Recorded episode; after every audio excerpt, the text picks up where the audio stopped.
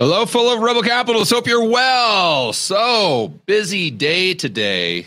A bank in New York might be going bust.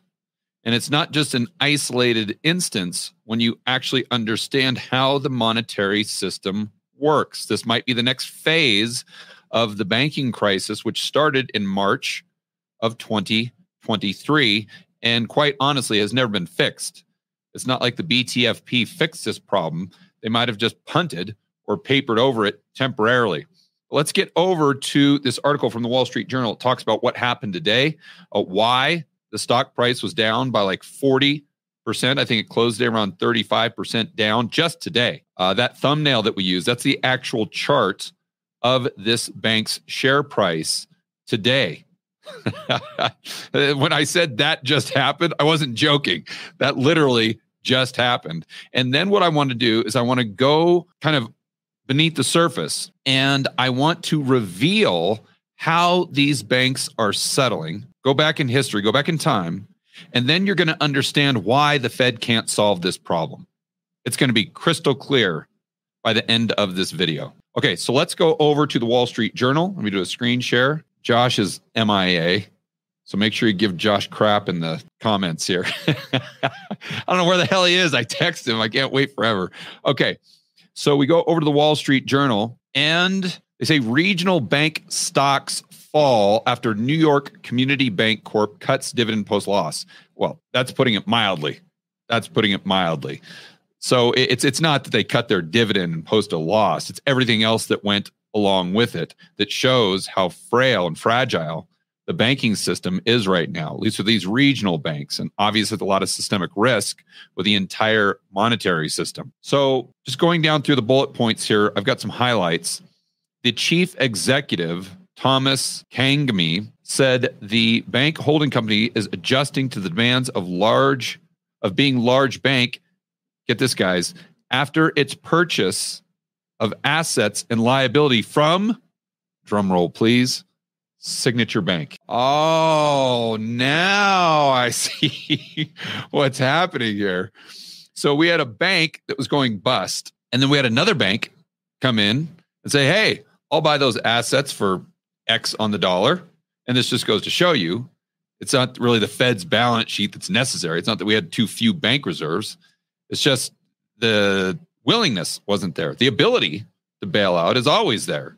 It's just the willingness. The government could bail them out for heaven's sake. So the banking system isn't doing it, or if we didn't have the Fed. But back to this. So this New York Community Bank Corps came in and said, Yeah, wow, this signature bank, this looks like a bargain. We'll go ahead and buy those assets and buy those liabilities. And now all of a sudden they're saying, oh, wait a minute, maybe we shouldn't have done this. Maybe we just bought a big pile of, of garbage. Let's get use some profanity there, but you guys get it, right? And then what's very interesting is this next paragraph. With the deal, the company assets under management surpassed 100 billion. Here's a quote subjecting us to enhanced prudential standards, including risk based leverage capital requirements, liquidity standards, and more. Okay, this, oh, this is his excuse. Well, now, oh my gosh, we were this size and we had to deal with these types of regulations. But now all of a sudden we're this size and we've got to deal with a whole different group of regulations. Let's let's hit the pause button for a moment. Thomas, he's the CEO. You're actually going to tell me you want me to believe that prior to doing this deal with Signature, you had no idea that the regulatory environment was going to change. That wasn't part of your due diligence process. So no one at your bank came to you and said, Hey, just FYI, boss, if you do this deal, we're going to have to deal with different capital requirements. Uh, come on. Who's going to believe this? And, and if that was the case, then shame on you, Thomas. What are you doing, man? What, what type of due diligence? I've, I've done more due diligence on buying a McDonald's, for heaven's sakes. Or not that I bought one, but I went through the process. I almost bought one, and I would have done way more due diligence than it seems like Thomas do, did if what he is saying is true. Let's keep going. We took device, decisive action to build capital, reinforce our balance sheet, strengthen our risk management process, and better align ourselves with relevant bank peers. Okay, well, if doing all of this resulted in going down to the next bullet point, the company recording a $552 million provision for loan losses. Okay. And company swung to fourth quarter loss of 252 million. Let me read that again. The company swung to a fourth quarter loss of 252 million.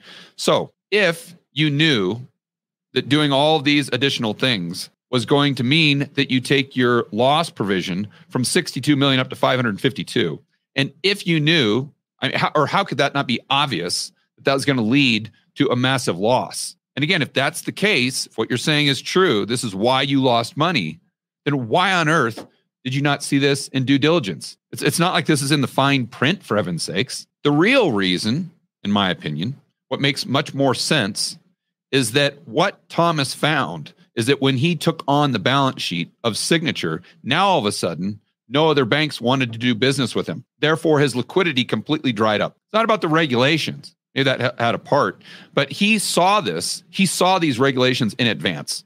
He said, you know what? This isn't going to be a problem because the way uh, I can get liquidity now from all these other banks that I have relationships with in this network, this is a non issue. Because even though we have this regulation, we can get around it doing off balance sheet stuff, or just like they got around the reserve requirements way back in the day. Those, those, they, those reserve requirements, I've been talking about this a lot lately, did nothing, did absolutely zero.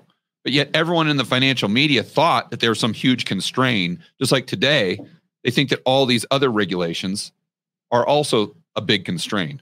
No, no, no, no, no. Thomas, in my opinion, saw what would the, all of this uh, saw the increase in size to his balance sheet, and he was willing to go ahead and do that because he had all of these relationships set up to get around the regulations that he was saying are such a big deal. Okay, but that doesn't pass the sniff test because that would imply that Thomas didn't know this prior to doing the deal, which I think is utterly ridiculous. What he found out is when he took this additional risk of Signature's balance sheet, when he took their assets and their liabilities, now all of these sources of liquidity that he had, because he was part of this network, basically told him to pound sand. I said, No, you idiot. We're not going to do this. And then he says, Oh my gosh, now I do have to do X, Y, and Z. And because I've basically been shunned by the entire system and the entire network because now my individual risk on my balance sheet, the perceived risk, is much, much higher.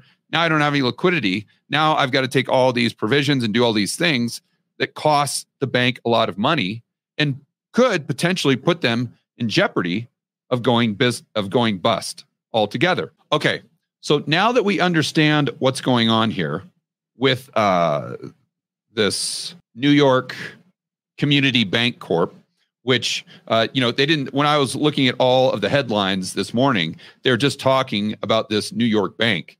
They kind of left out the part that this was the bank that assumed the assets and the liability for Signature Bank. That that's FYI mainstream media. That's relevant to the story.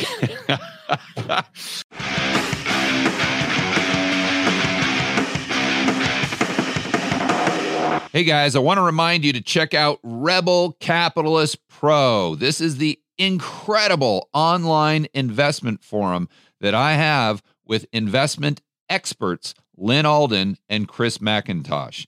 It includes professionals such as Patrick Ceresna from Macro Voices. He specializes in options. Jason Hartman, real estate, and Brent Johnson with macro economics.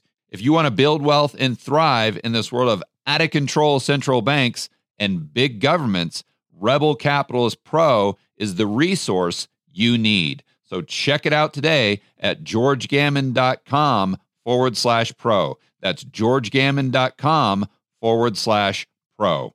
We'll see you inside with the fellow rebel capitalists that are taking their investing to the next level.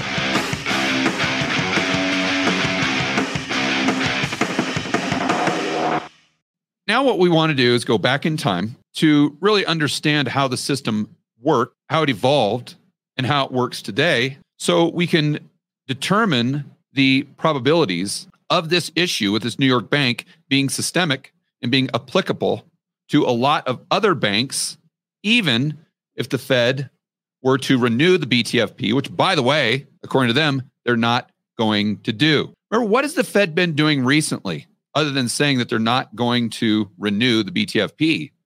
They've been trying to do a lot of PR work with what? The discount window.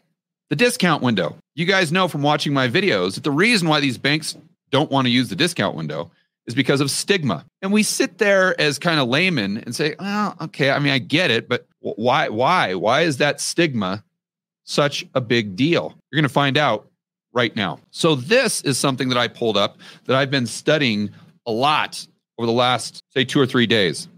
This goes back to June of 2011. This is a working paper, working paper number 412, if you want to look it up, from the Bank of England. The history of interbank settlement arrangements exploring central bank's role in the payment system. Okay, so now let's go over to the first part that I highlighted. We're going to go all the way back to the 1660s. We could go back further than that, but this is a perfect place to start because this is when the blacksmiths, multiple, start trading or start creating their own IOUs, which are effectively what? Banknotes, cash, right? Okay. In early banking systems based on notes and or bills of exchange, banks typically came to accept claims on other banks within their local area. For example, by the 1660s, goldsmiths in London were carrying out banking business, issuing notes against specie deposit, that's gold, issuing notes against gold or maybe silver, and creating money or IOUs by issuing further notes to borrowers. What is this, guys? This is fractional reserve banking. Okay. So, what would happen is you would go down to your local blacksmith. and let's say this is a bar of gold, this phone, and you would give this phone or this bar of gold to the blacksmith, and he would simply give you an, a piece of paper says, I owe you one bar of gold.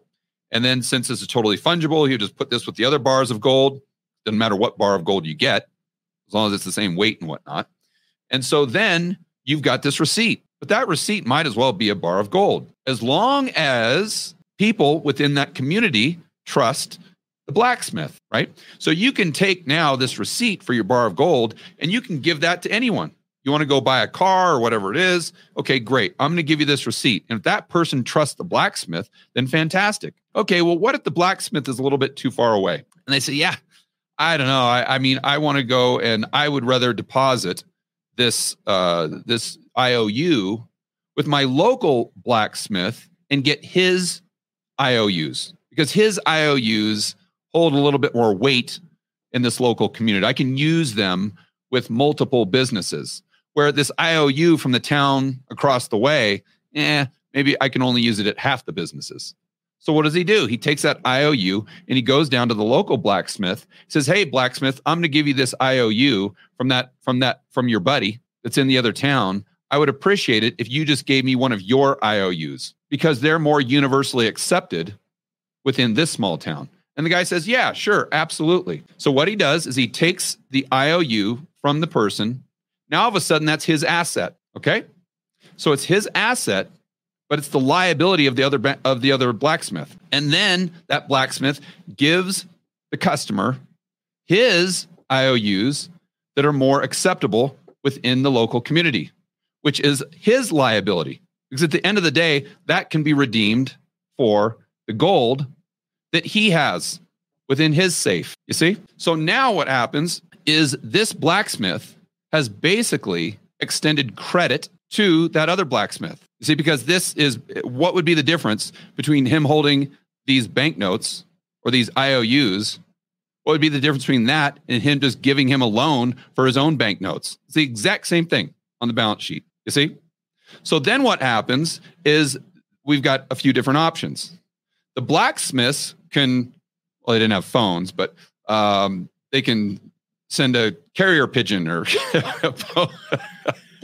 or Pony Express or what are the the uh, the tele what was that thing that uh, telegraph or whatever it was. They send a message to the other uh, blacksmith.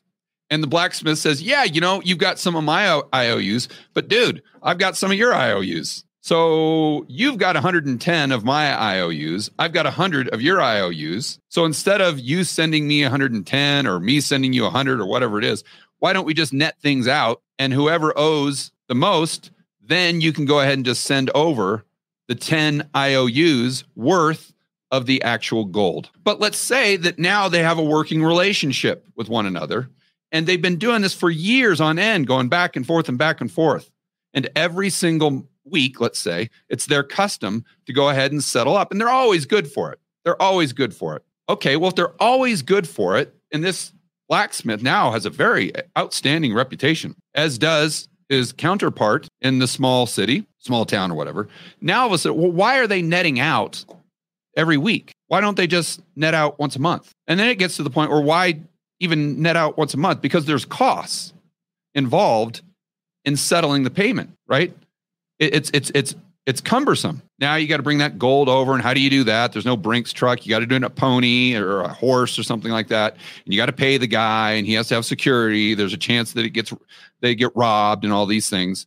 So what ends up happening, you say, okay, well let's just settle once a year. Now I'm just taking it to an extreme for a thought experiment, right? So now what's happening back and forth is they have all these IOUs going between one another, and they're just keeping track of this on a ledger system. Now in this process, are there any US dollars, any dollars that are printed by the Treasury? No, right? Are, are there any bank reserves?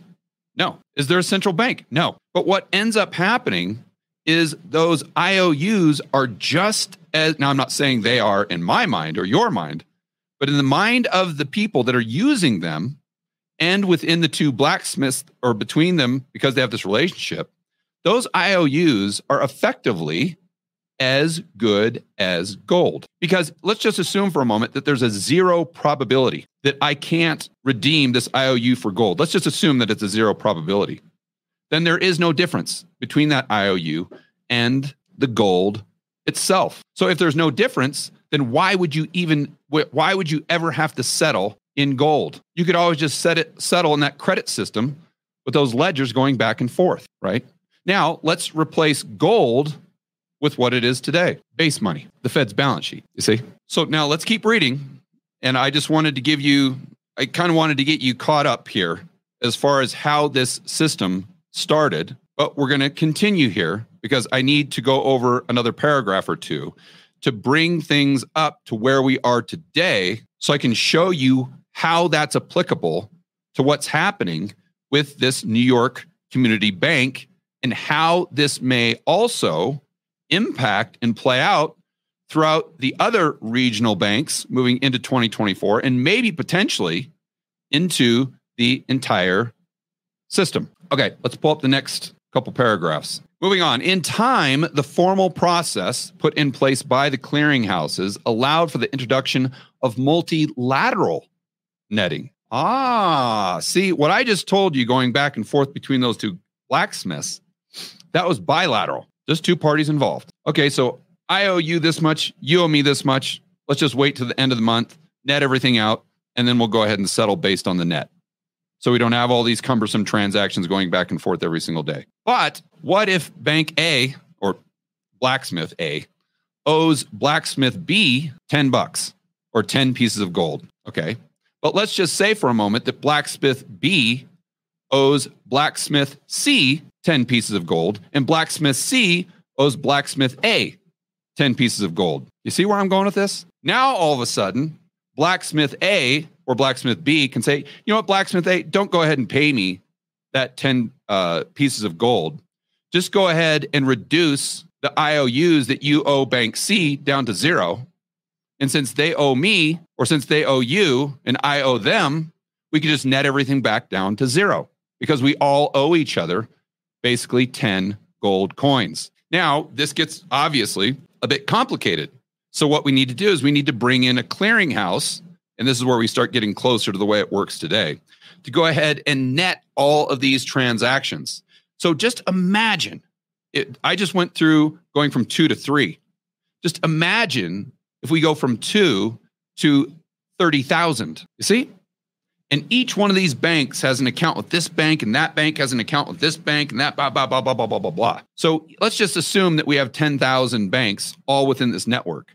Each bank doesn't have to have an account with the other bank in order to settle. No, as long as that bank has an account with the bank that this bank does business with, then they can still settle this transaction.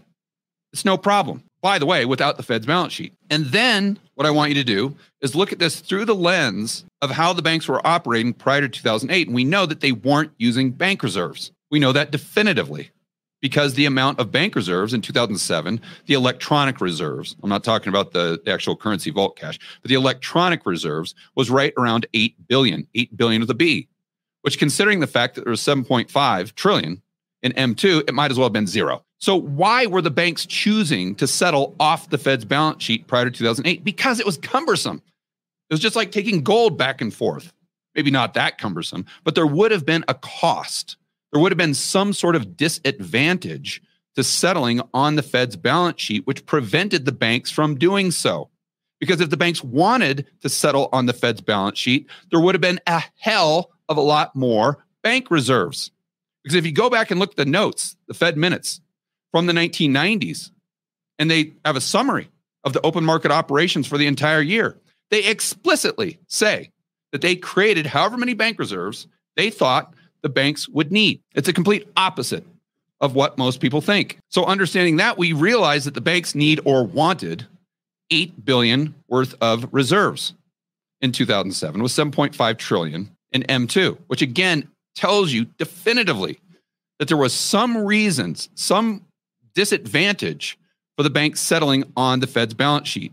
So, why would there not be a disadvantage to that today? Oh, wait, maybe there is. Because if I recall, the Fed is trying to get everyone and their grandmother to settle on the Fed's balance sheet through the discount window.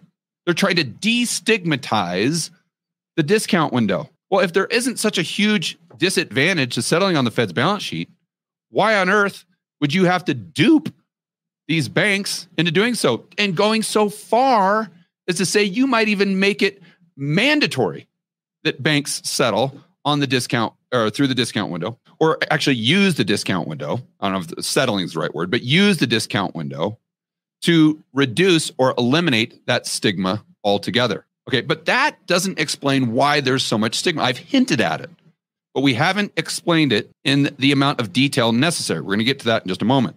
Let's keep going down and reading these articles here, or excuse me, these uh, paragraphs. So they say such multilateral netting had an advantage over bilateral arrangements of further reducing banks' opportunity costs by reducing the amount of settlement assets they needed to hold to meet their obligations. Boom. Exactly.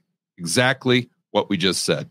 Thus, the Bankers Clearinghouse in London settled on a multilateral basis from 1841 onwards.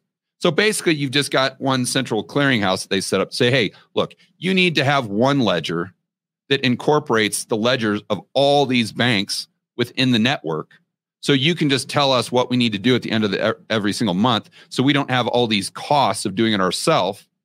And it's a lot cheaper to pay you to do it than having me to do it, having to do it uh, in house, or having each one of these banks have to have a separate department or blacksmiths having to have a separate department to actually manage this. See? Now let's keep going. Having become relatively common practice for banks to accept claims on other banks, remember those IOUs going back and forth that they're using, that if the risk is low enough, is just as good as gold, and they would actually prefer to use then the gold because there's costs associated with settling with the base asset. They also looked for ways to reduce the cost of settlement. In the case of Scotland, although the distances involved were relatively small, exchanges in provincial towns proliferated to avoid the need to channel all payments through Edinburgh. Here's, I, I love this. I absolutely love this because this is exactly what we're dealing with today. So, Edinburgh back in the day, that would have been the equivalent of the central bank, right? Not not not that the Edinburgh uh, clearinghouse or whatever was a part of the government, but we're trying to centralize everything. See what I'm saying? Right? Just like the Fed is trying to centralize everything. And what we can see that even back in the 1780s in Scotland, all of these little side networks that were set up within the individual towns or provinces would do everything that they could not to have to settle through this central location that they didn't really have a trust relationship with because it was more cumbersome and they were trying to reduce the costs. And why pay this additional cost when I know Steve in the other town. I know Steve. I've known him for 25 years. I don't I, I know he's good for it. So why do I need to go through Edinburgh? That's going to take more time, it's going to take more money. So today, as an example, why would the bank say, I'm going to settle with the Fed or on the Fed's balance sheet? Obviously, there's a disadvantage to doing that, or they would have been doing it prior to 2008. It, it's the exact same thing playing out today as in the 1780s. And as we go through this, you start to realize why this New York Community Bank is, pardon my French, up shit creek without a paddle, and why this is such a huge, huge problem for the Federal Reserve. And this explains why they're trying to get everybody to use the discount window. Let's keep going here. The banks set up such exchanges in the late 1780s, 90s, and by 1826, there were weekly and later daily exchanges in most Scottish towns where two or more of the banks were represented in order to reduce the number of drafts on Edinburgh issued in connection with the local exchanges from 1876. Provincial exchange vouchers were used to claim carry claims forward from one business day to the next. So now they're not even trading IOUs, they're just trading vouchers for the IOUs. Vouchers, and this is another reason why look, would it be great if we could go to a Bitcoin standard or a gold standard or anything? Yeah, I, think there's some serious advantages to that. Well, I mean, we would avoid all these uh, uh, settlement issues for sure with Bitcoin. But at the end of the day, uh, look, human beings are human beings here. And, and we're just there's going to be fractional reserve banking. It just it's it, it, you, you don't have to like it. It just it is what it is. You, you got to accept the probabilities. But getting back to this, vouchers were only forwarded uh, to Edinburgh for settlement at the end of each week or during the week of the balance if it exceeded 100 pounds. Now, one thing that I might not have yeah, I forgot to go over this. So we're going back to the first paragraph because I I didn't go over something that was extremely important. At least I if I did, uh, it'll be redundant, and I apologize. But the, it's it's worth repeating again because it's that important. So, like we are saying, they accepted each other's notes on the bilateral basis. This is prior to going to that uh, that system where there's multiple banks within the network.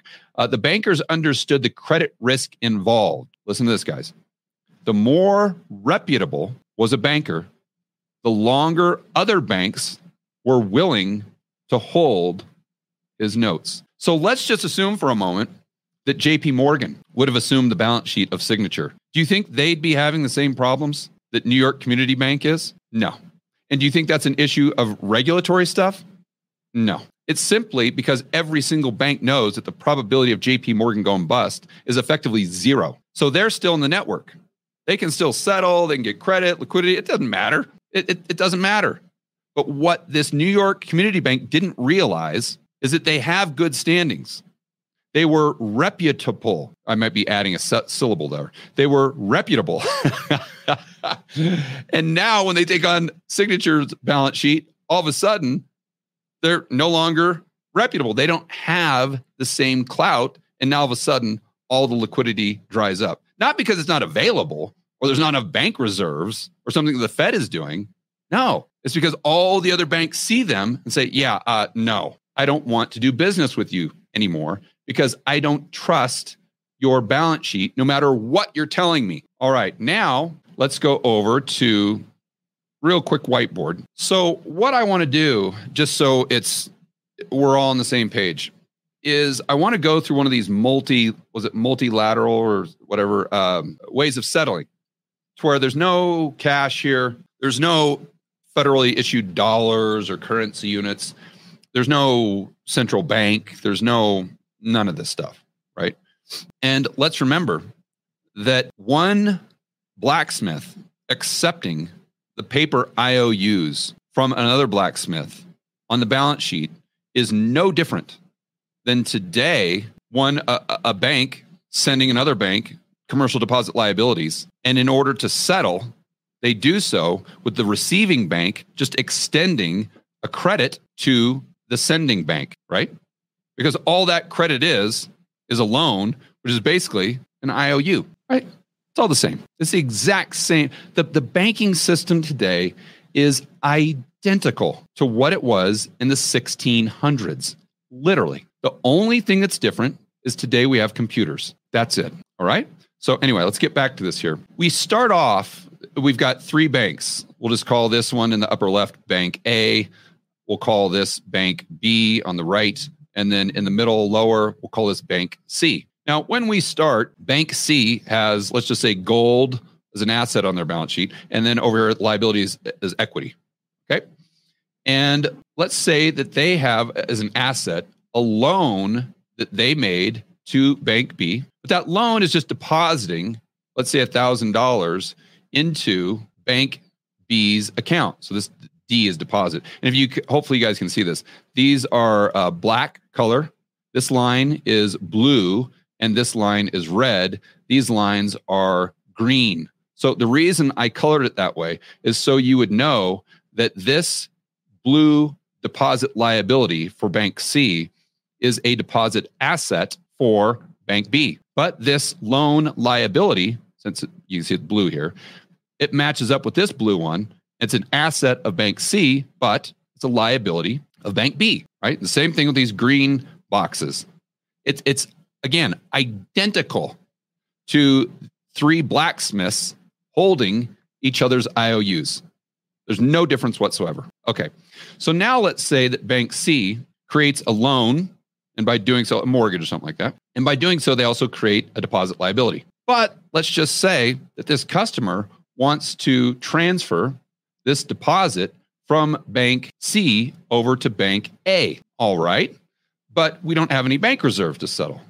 We, we don't have any green piece of paper. We don't have any of this stuff. So w- what do we do? Right. Because you're sending a deposit liability over to this bank. Well, you have to do something or else they're going to have negative equity. But remember, bank A owes bank B, let's say a thousand bucks, and bank B owes bank C a thousand bucks. So let's just say it's it's a mortgage for a thousand dollars, right? Uh, that they just created. Well, now bank C owes bank A a thousand dollars as well. So what they can do is they can just go ahead and transfer this deposit liability, and they can cancel out all the other IOUs between the two banks and now all of a sudden, they've settled. Everything nets out. So at the end of the transaction, you've got that deposit liability that went up to Bank A from Bank C, but that takes the place of the loan liability that they had to Bank B, right? And then Bank B had a liability to Bank C, and that gets deleted and that is replaced by this loan that was created for the mortgage to begin with. So I know that gets a little confusing here, but the bottom line is they all owed each other 10 bucks or a thousand bucks.